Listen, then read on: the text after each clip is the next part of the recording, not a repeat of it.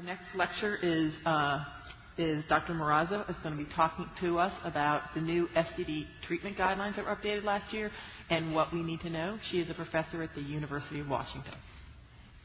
Great. Thank you so much, Laura. I really want to thank the organizers for once again inviting me to speak to this really wonderful and experienced group of providers who are carrying on the amazing legacy of Ryan White. So always really great to be here.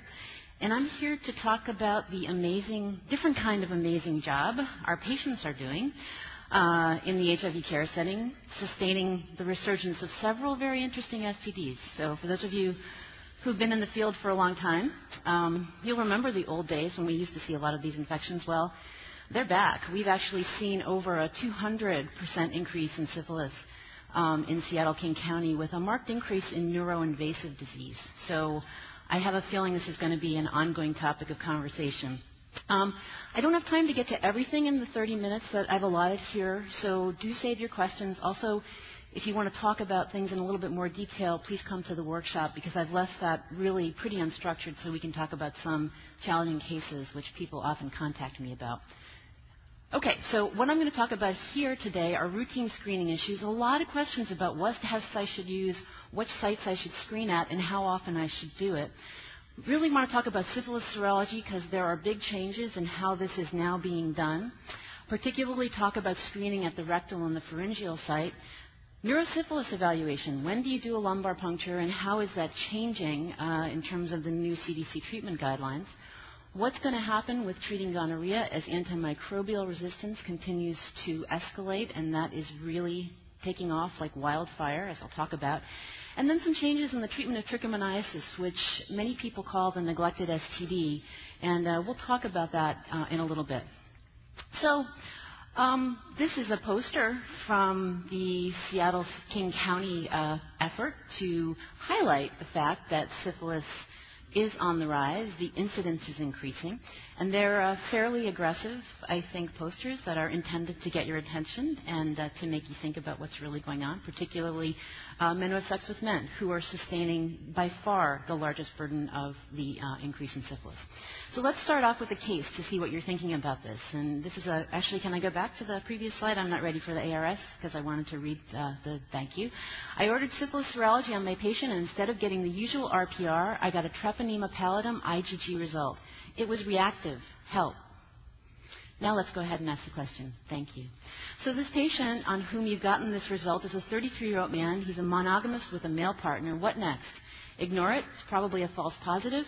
Order a serum RPR or VDRL, including a titer, if you can still get it. Order a serum TPPA, um, which I think hopefully many of you are familiar with, or ask for help again because I have no idea what a treponema pallidum IgG is about.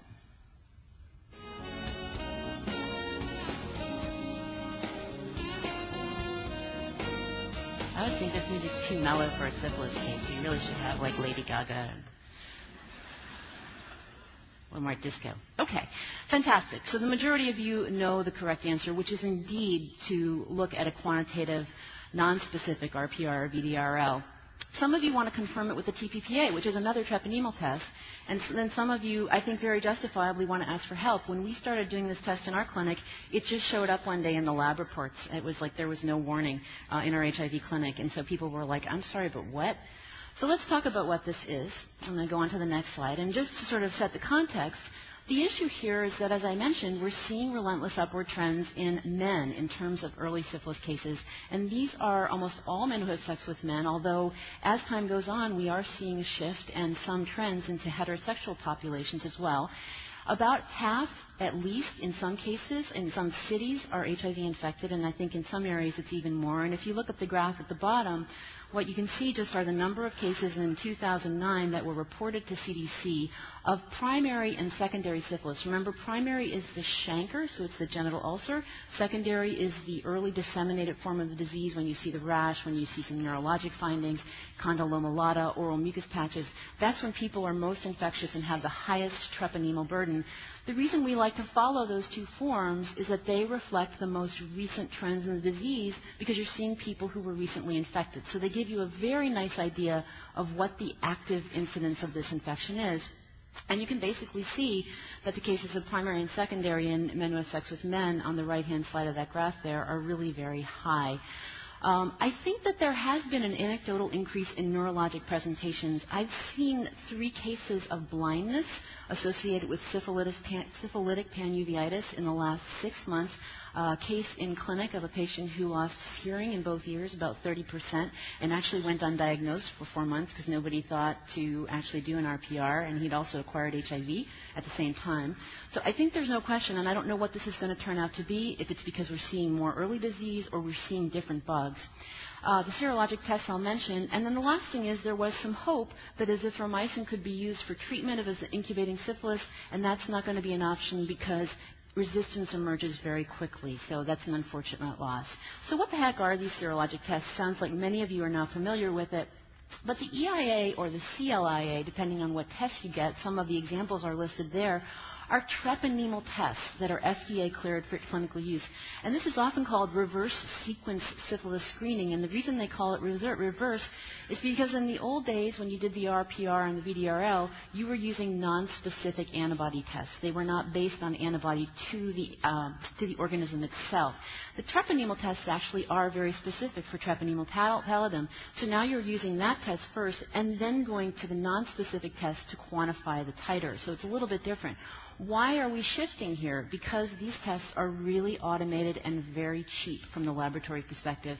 When you get an RPR or VDRL and you get a titer, somebody actually has to sit there and pipette the material in the various degrees of dilution.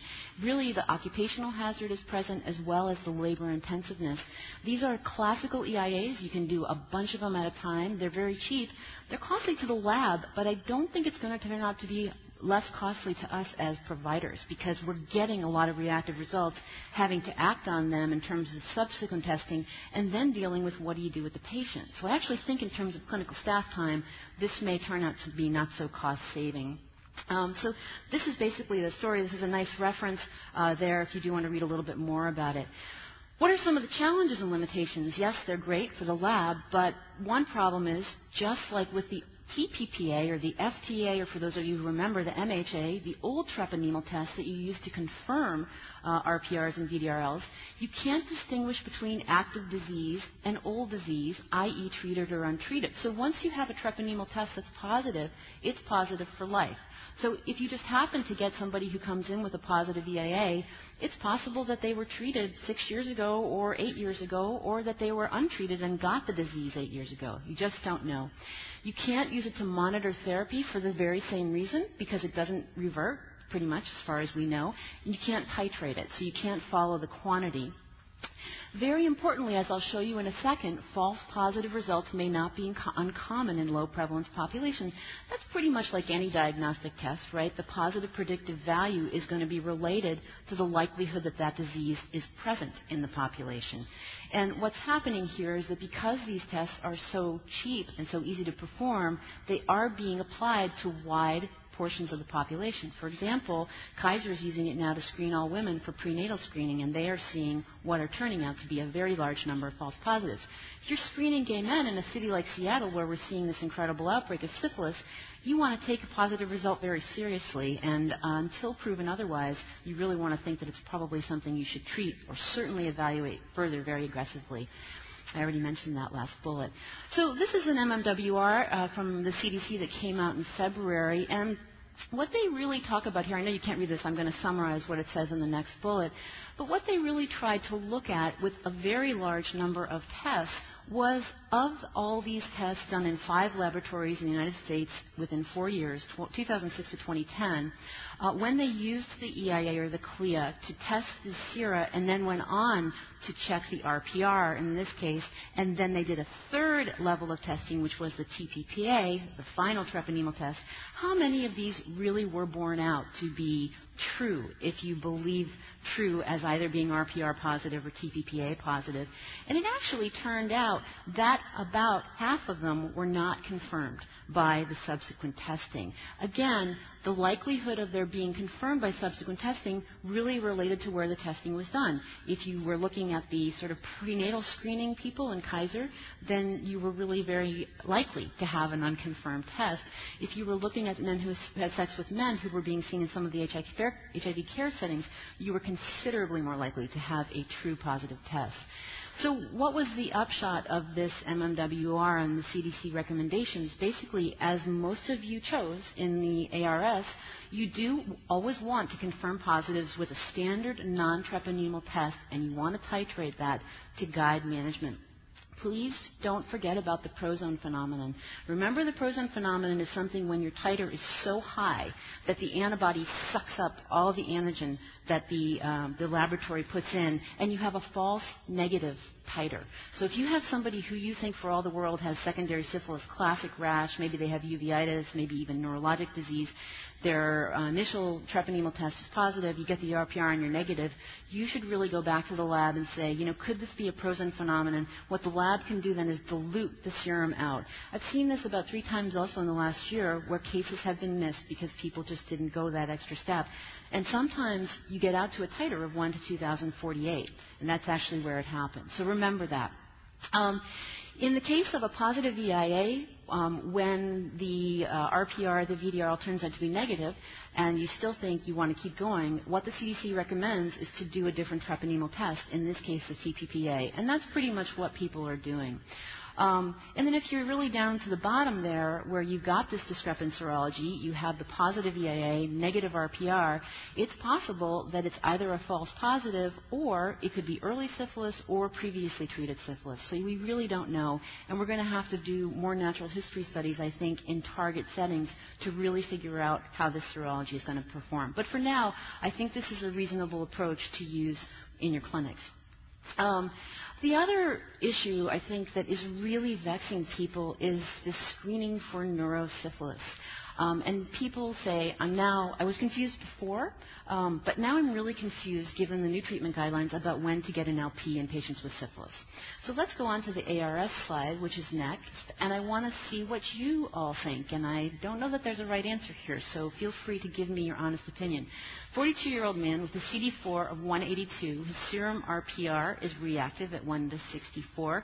His TPPA was positive, or you could reverse it and say EIA was positive and the RPR was uh, positive. Regardless, he's got a real positive. With a reasonably high titer, he's asymptomatic with a normal neuro exam, and I mean a good neuro exam, not just sort of like, you know, he's walking around in the room without falling down kind of neuro exam. Uh, and I say that as not a compulsive neurology type, really. Uh, no, and, and, what I mean is really normal cranial nerve exam in particular. Really have to be sure you do a good cranial nerve exam, including hearing, including uh, visual uh, tests. Really look carefully at the eyes, etc. No prior history of syphilis, uh, no syphilis testing. Um, would you perform a lumbar puncture to rule out neurosyphilis? Yes, no, or maybe?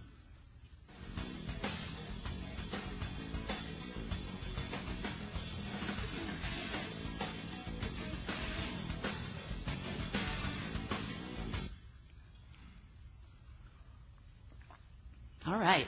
This is great. It's really interesting to see how these um, track over time. When I do this question in Seattle, um, I would say that the yes and no are reversed. That's because we have some very evangelical uh, syphilis specialists who are really excellent and who have done a lot of studies and actually believe that the data really do support performing LP. And that's really where the controversy gets going. So let's take a look at the next slide. In 2006, was, which was the previous version of the CDC STD treatment guidelines, this is what they said um, in terms of when you should do a lumbar puncture in HIV-infected patients. Obviously, when there were neurologic or ocular, ocular, symptoms, if they had tertiary disease, which you don't see very often, that would be cardiovascular disease or GUMMAs. Um, serologic treatment failure, um, syphilis with late latent or unknown duration. Late latent means you acquired it more than a year ago um, and neurologic symptoms. So really, a lot of people fell into this late latent uh, sort of category and would warrant a, warrant a LP. There was also the quote here that said some specialists recommend CSF examination before treatment of HIV-infected persons with early syphilis, with follow-up CSF exam conducted after treatment. So basically, they were saying that even when you had early disease, early latent, primary or secondary, you should go ahead and LP. And you know that really came from data that said when your CD4 count was low, less than 350, or your VDRL, your RPR was high, basically 1 to 32 or higher was how it was defined, that you clearly had an increased risk of pleocytosis or elevated protein in your CSF, even when you were asymptomatic. And that's really where the Seattle sort of group got into this argument about really thinking that all these folks should be LP'd. So what does it say in 2010? Well, they have backed off extremely quite a lot. There's now a blanket statement that says central nervous system invasion occurs in early syphilis regardless of HIV or neurologic symptoms. What does this look like? Elevated protein and pleocytosis, meaning an elevated of number of white blood cells, typically monocytes. And they say the clinical significance of this is unknown. You see it in people with and without HIV in early syphilis. Syphilis is a neurotropic organism. And then they do acknowledge that clinical and CSF consistent with neurosyphilis is associated with an RPR, as I mentioned, at that level or with a CD4 or less than or equal to 350. The problem is if you use these criteria to direct lumbar puncture in most or all HIV infected patients, you get a lot of negative lumbar punctures. And I think we've learned that very much over the years. So the criteria are probably very sensitive, but they're very nonspecific, meaning that you are going to really subject a lot of folks to LP.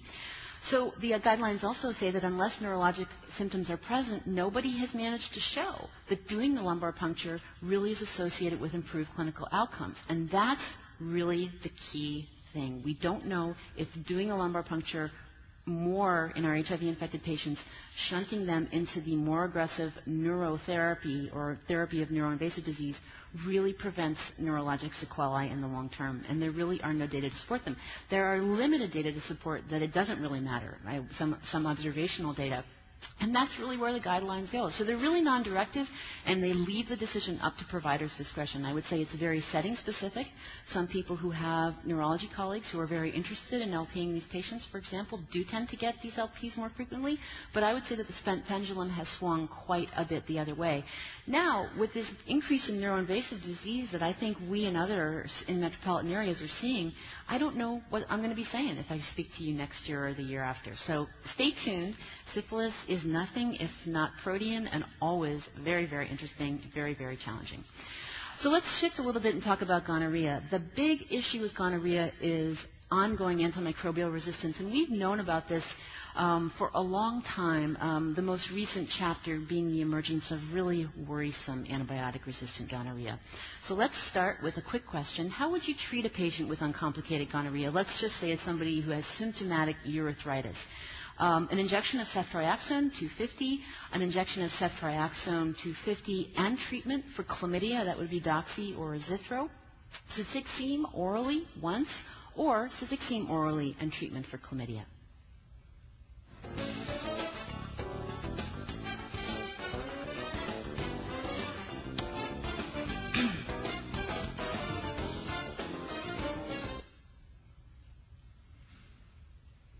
Okay, so everybody, were you studying the treatment guidelines before you came to the session? Clearly we don't need to review the appropriate treatment for gonorrhea in the workshop. So that, that is the correct answer. You want to use parenteral therapy. Um, we can't rely on oral cefixime any longer. It's not so much that we can't rely on it for treatment of the urethral infection. Anybody know why we really are moving away from it? I'll make you shout it out. I know it's not a great room for this, but we can talk about it more in the workshop. It's because of the concern for pharyngeal co-infection. And there are some really nice data to show, especially in populations um, that we see in our HIV care setting, that co-infection at the pharyngeal site is as high as 25%. Problem with treating the pharyngeal site is that it's very, very difficult to eradicate. If you use oral therapy, you maybe get 75% of a, of a cure, which is really, really low. If you use parenteral therapy, you're closer to 90%, which is much more acceptable. The rationale for adding the chlamydia therapy is a little bit fuzzy in many people's mind, but really was done to sort of forestall the eventual development of resistance to ceftriaxone and ongoing um, other antibiotics. And that was a very controversial decision. So that's really why you always now want to use parenteral therapy and you always want to try to provide co-treatment for chlamydia, regardless of the diagnostic test results of chlamydia tests. So if you have a great nucleic acid amplification test, you screen for chlamydia, it's negative, you still want to provide treatment for chlamydia because you're actually augmenting your antibiotic therapy for gonorrhea. People are very confused about that because the last guideline said that you should base the treatment for chlamydia on the results of your excellent NAT tests. So they've reversed themselves completely, and I think that's, that's a little bit tough for people to understand, especially in the absence of data to support it. And there are no data to support that this is going to make a difference. So I, I think that's very clear. We don't have to go through this in detail, but I just want to give you a sense of the very recent timeline of decreased cephalosporin susceptibility. In 1999 in Japan, remember the Far East is sort of the source of all antibiotic resistance for many of these organisms, and that's because so many antibiotics are sold freely over the counter. So in Thailand, many of you know, have been to Southeast Asia, you can go to the pharmacy and get quinolones, which is really why we saw quinolone resistance anything over the counter, that spreads to Hawaii first, which often sees the first isolates, West Coast, and then you see this west to east sort of nice uh, distribution. Um, so I won't go through all this again. I'll just take you down to 2008, 2009, 2007, actually in Hong Kong for treatment failures. Clinical treatment failures were, were reported with cefixime 2008, 2009 there was an isolate with high MIC to ceftriaxone, 2 micrograms per mil. That was pretty alarming in Japan. And then you start to see this creep, MIC creep. And for those of you who don't do micro, MICs measure the effect of the antibiotic against the organism. The higher they are, the worse off you are. And this was starting to happen in Australia, Europe, and the U.S. And then just last year, two treatment failures with cefixime in Norway, one uh, pharyngeal treatment failure in Sweden, and in 2011, actually didn't have time, very recently published, um, another case, a couple of cases of treatment failure with ceftriaxone in Japan. Um, so where are we? You already knew this. So just to remind you, the CDC treatment guidelines recognize these trends by switching or, or, emphasizing that parenteral therapy is preferred. This is a big deal. I mean, for HIV clinics, it's not that bad because most of us have the ability to do injections. But if you're in a community health center um, in some places where they see a lot of gonorrhea or some STD, STD clinics are okay, actually giving shots routinely is not easy. So that's going to be, I think, a challenge. That's why they did leave the oral option in there. You can use the cefixime, but it is clearly not preferred. Um, and then again, treatment with for chlamydia, either single dose of Zithro or a week of doxycycline. Um, so what happens if you can't use ceftriaxone? That does not leave us very comfortable with a lot of options. So here's a 21-year-old man who has urethral gonorrhea. He has a severe reaction to cephalosporins. In the past, he had hives. He was wheezing. This was not a little wimpy sort of reaction. How would you treat him? Um, Doxy, a week, once, uh, twice daily. Um, a Zithro, single dose, two grams a little bit different than the chlamydia dose, which is one gram. Spectinomycin, some of you may have trained when you remember what spectinomycin was. Two grams IM, one dose. Levofloxacin, 500 milligrams daily for seven days, or bite the bullet, desensitize him and treat him with ceftriaxone, 250 milligrams IM, one dose.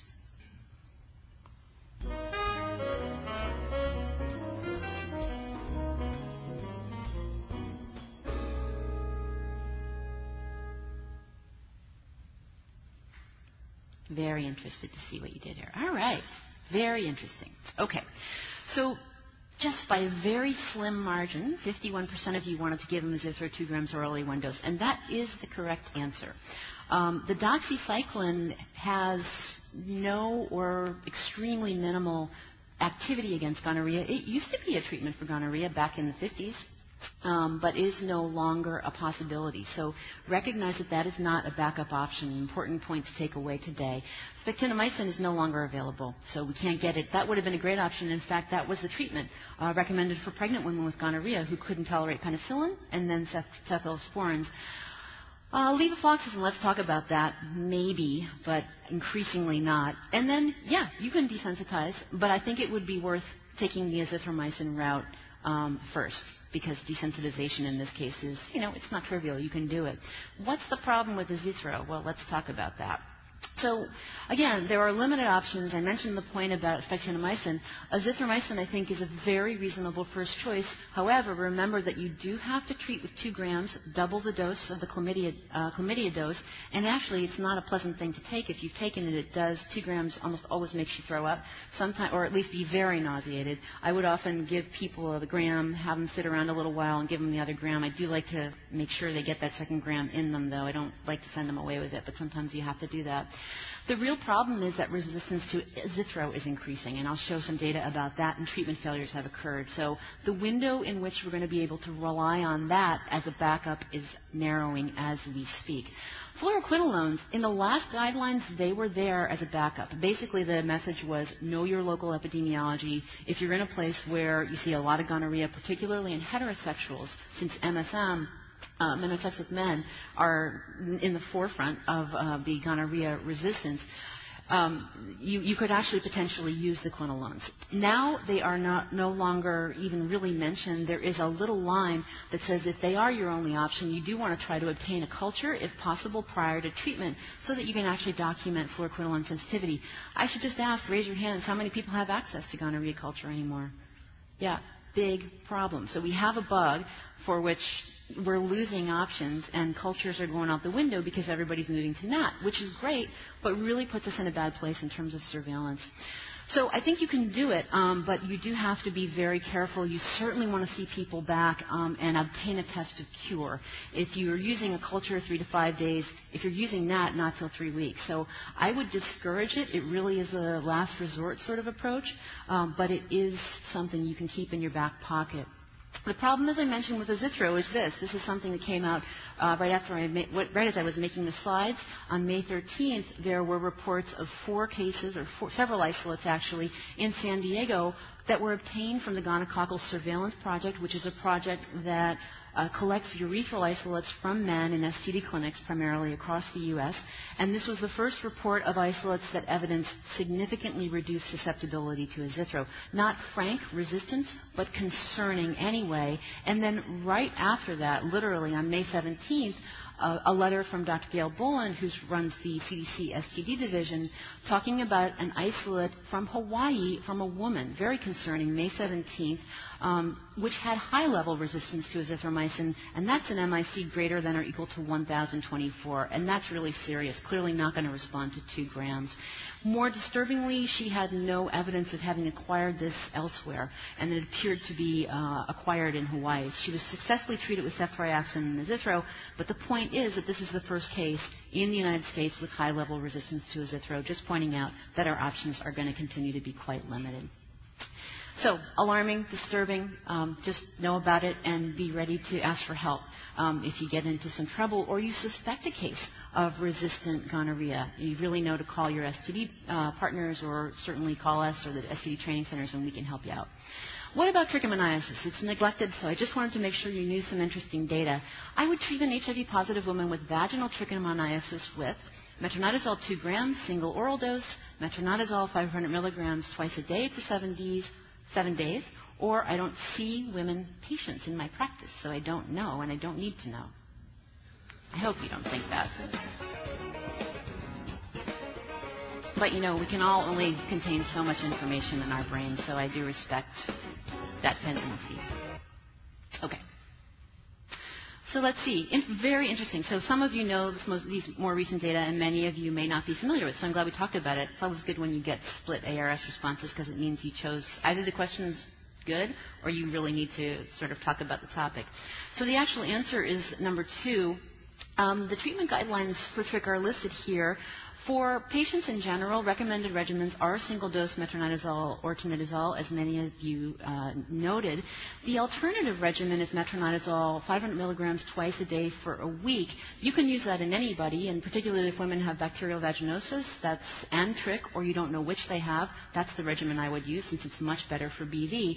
However, a very nice study by Patty Kissinger's group looked at the response in HIV-positive women to treatment with a single-dose therapy versus the week long therapy. And basically, the cure rate was actually, I think that should be the treatment failure rate. Um, the treatment failure rate was 9, let's see, the 17% of the women who got the single, uh, the week long therapy had that I think I'm uh, basically. Let me. I'm like totally spazzing out here with reading it. Let's just say that the treatment failure was much higher in the single dose group, and I think it's reversed. It was 17% versus 9% for the week long. So it was significantly better if the women got longer therapy, and I think that's important. Also remember that vaginal therapy for trich is ineffective. Metronidazole gel, which I have seen people use, simply does not have enough metronidazole in it. So very important. And the other thing that's new in the guidelines is to consider retesting women in three months and men as well. And basically, this is because rates of reinfection are very high and we don't do a very good job testing partners. I should note that there's also a new nucleic acid amplification test, the GenProbe Aptima test, which we use for gonorrhea and chlamydia, now can be done for trichomonas as well. Very interestingly, just FDA approved last month. And actually, I forgot that I had put a slide here, so just so you know, for those of you who actually look under the microscope to find trich, don't be discouraged. It's a terrible test. It's probably only 30% sensitive. We used to say it was maybe 60%. But when you compare it to these nucleic acid amplification tests, it really does stink. It's not very good. Um, so if you can, you should be doing at least a culture. There's a rapid diagnostic test that you can use, called the, OSOM test, which also works very well. But I think clearly the standard practice is going to evolve to using these NAT tests, and it's really going to be great. You can do it on self-collected vaginal swabs in women. You can do it on urine. And I'm going to wrap up here because I know that I'm almost done. Just do one more case. I screen my HIV-infected patients for gonorrhea and the rectum, at the rectum and pharynx if indicated by risk history. Yes, no, I test only if they report symptoms. No, I wish I could, but I don't have access to test kits to do it.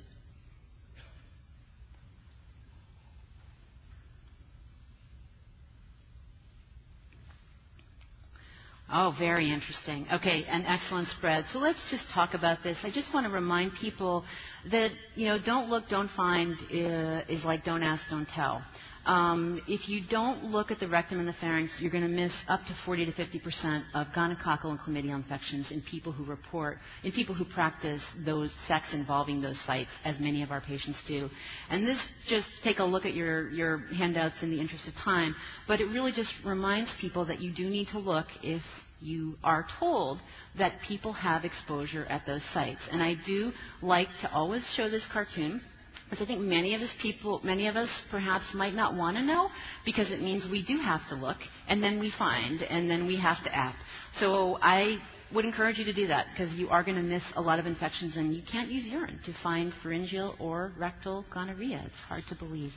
So I'll stop there because I think Laura's at my side. Just remember, screen a lot. Uh, remember syphilis is on the rise and be aware that there are some bad gonorrhea strains out there. Thanks.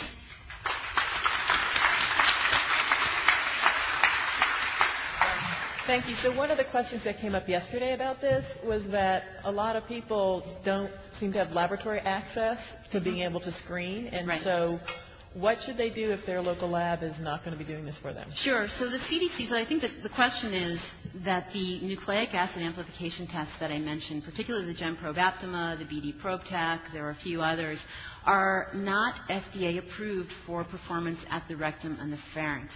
That doesn't mean you can't use it because they have actually been validated by several commercial labs, including LabCorp and Quest, and a number of large public health labs and state labs have validated them.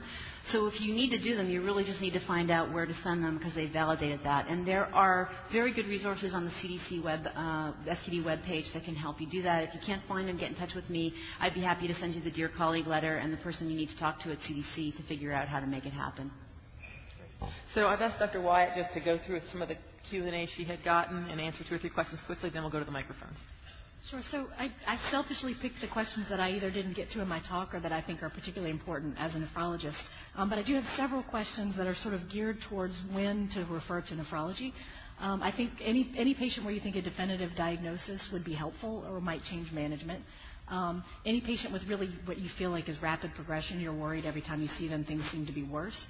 Um, and certainly any patient, even if you know they have diabetic nephropathy, any patient that reaches, um, at this point, stage four chronic kidney disease, and I guess so that nephrologists are the only ones that can bill for chronic kidney disease, we've we're creating an even more um, an enhanced and more confusing staging system. So soon, stage 3B, which will be a GFR less than 45, um, I would probably send those patients as well because there are pretty strong data to support um, getting these patients prepared for end-stage renal disease, talking about dialysis options. If they choose hemodialysis, getting them um, a permanent um, arteriovenous or AV fistula um, because of the much decreased risk of infection, um, and also potentially discussing transplant with, with um, appropriate patients. Um, Mike? So, Dr. Marrazzo, um, regarding the EIA for syphilis, uh, why wouldn't or can't we encourage the labs to use that as a screening test? And then if it's positive, just to reflexly do the RPR and titer it out. And that way they could save the money and we could save the time Reacting. We, we just send off the syphilis test much like we send off an HIV. They do ELISAs, and if positive, they do a Western. Yeah, I mean, I think it makes sense. Um, I think that the labs have not yet gotten to that level yet. It may turn out that the big big labs that are doing this, like especially Kaiser, uh, will actually come to that. I know that there will be a paper coming out, I think in JID in the next month or two, that Ina Park and her colleagues did using the Kaiser data and really looking, drilling down on all these 160,000 tests to look look at the predictive value and really go into detail. I think once those data are published, people will really be pushing for that because I think the burden right now is just sort of stimulating a lot of activity, a lot of anxiety, and a lot of problems for HIV care settings. It's a good, a good suggestion. So they will do it automatically? Okay. Bruce? Yeah, I was going to say, just to answer that real quick, that uh, our institution does exactly that. Good. Yeah, ours the, hasn't the, gotten yeah, there the, yet. the problem with that is if you're trying to follow a titer, you always end up getting the treponemal antibody all over again. And That's what I was going to say. Yeah, that's why I think it's, it, it is being done in some places, but I wasn't aware it was quite so widespread. And what I what I have seen in the places that does that do do it is that you do get the treponemal test repeated again, which is just asinine. You don't need it. You know it's positive. You just really want the RPR. So, so the clinician should have some discretion, I think, to at least know when to order what test. So, so my question actually was for Dr. Wyatt. Um, you mentioned using protein creatinine ratio to screen uh, in HIV nephropathy and then um, microalbuminuria, uh, to measure microalbuminuria in diabetics. We, obviously, we have a lot of people that have both. Can you just sort of explain to me? I, I've heard this explanation many, many times, and I still don't get it. The difference between those tests prognostically and, and what clinical settings they're most useful diagnostically. Sure. Well, if it makes you feel any better, you're not alone in not understanding it. Um, so uh, th- essentially, the urine protein creatinine ratio or a urine albumin to creatinine ratio is based on the idea that most of us excrete about a gram of creatinine a day in our urine. Now, that's, a, that's sort of a population mean. That's certainly not true for any given individual. But as a result, if you put the two things, whether it's albumin or protein, and the creatinine in the same units, the units cancel out, and you essentially have created sort of standard units. So you just have a ratio, you just have a number. That number is a reasonable estimate of how many milligrams of protein or albumin you're excreting in a 24-hour period. So that's sort of the idea behind them. Obviously, there are times when it doesn't work particularly well. So somebody who's incredibly big or incredibly small may excrete more or less creatinine in a day. And patients who are in acute renal failure or really rapidly progressive chronic kidney disease, you kind of have to be in steady state for that one gram a day to be true. So um, that's the idea behind a protein creatinine or albumin to creatinine ratio. When you would pick one over the other, uh, I typically do, and this is a controversial area even in nephrology, but I think for most cases a protein creatinine ratio is appropriate. Um, it'll include the albumin. About half of protein is usually albumin in normal situations um, or, in, or in the setting of sort of regular glomerular disease. Um, there's been some debate about whether looking at the comparison between albumin and creatinine can give you some um, insight into tenofovir toxicity, but there's now a growing body of literature that albuminuria is not unique to glomerular disease, that it may also be an indicator of tubular disease. So at this point, I would do, mo- for most patients, I would just do a routine urinalysis. If you've got a higher risk patient or a patient with a positive urinalysis, I would probably start with the urine protein creatinine ratio.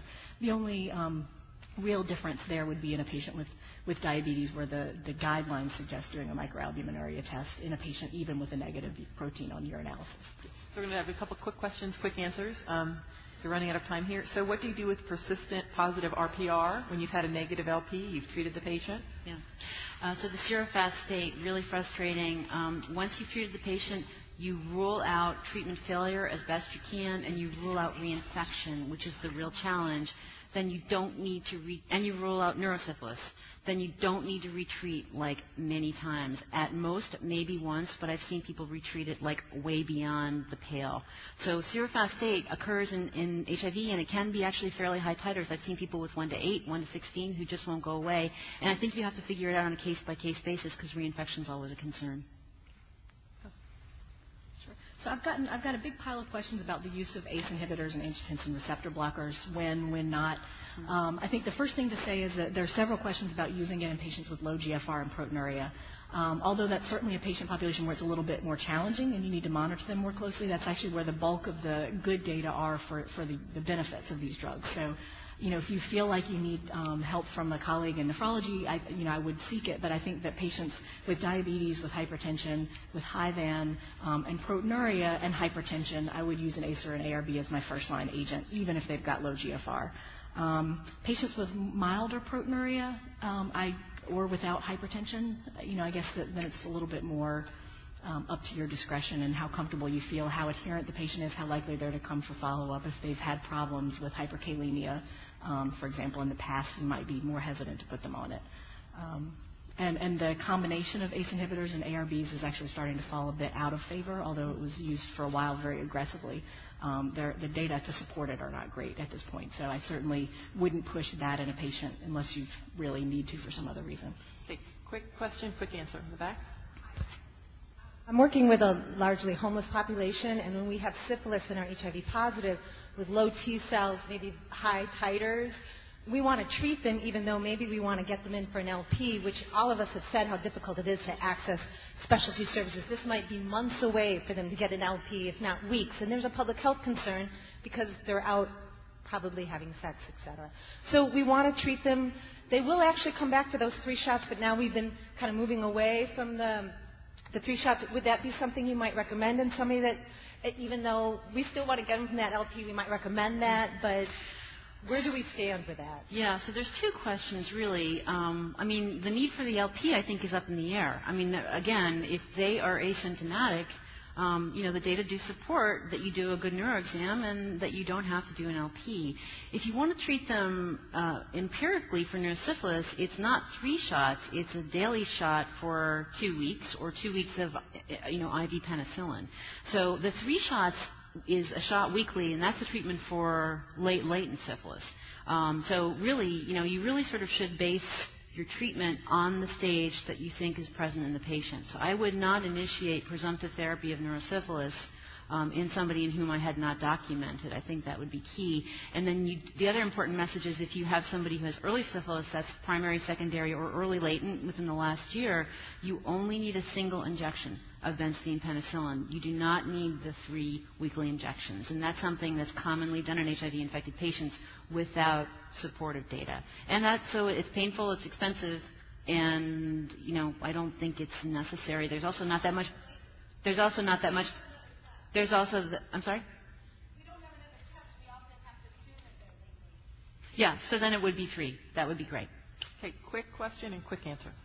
Uh, Dr. Wyatt, you already kind of answered my question. The use of ARB and ACE inhibitor. My patients have a lot of comorbid condition, high blood pressure, congestive heart failure, and ACE and ARB are commonly used drugs.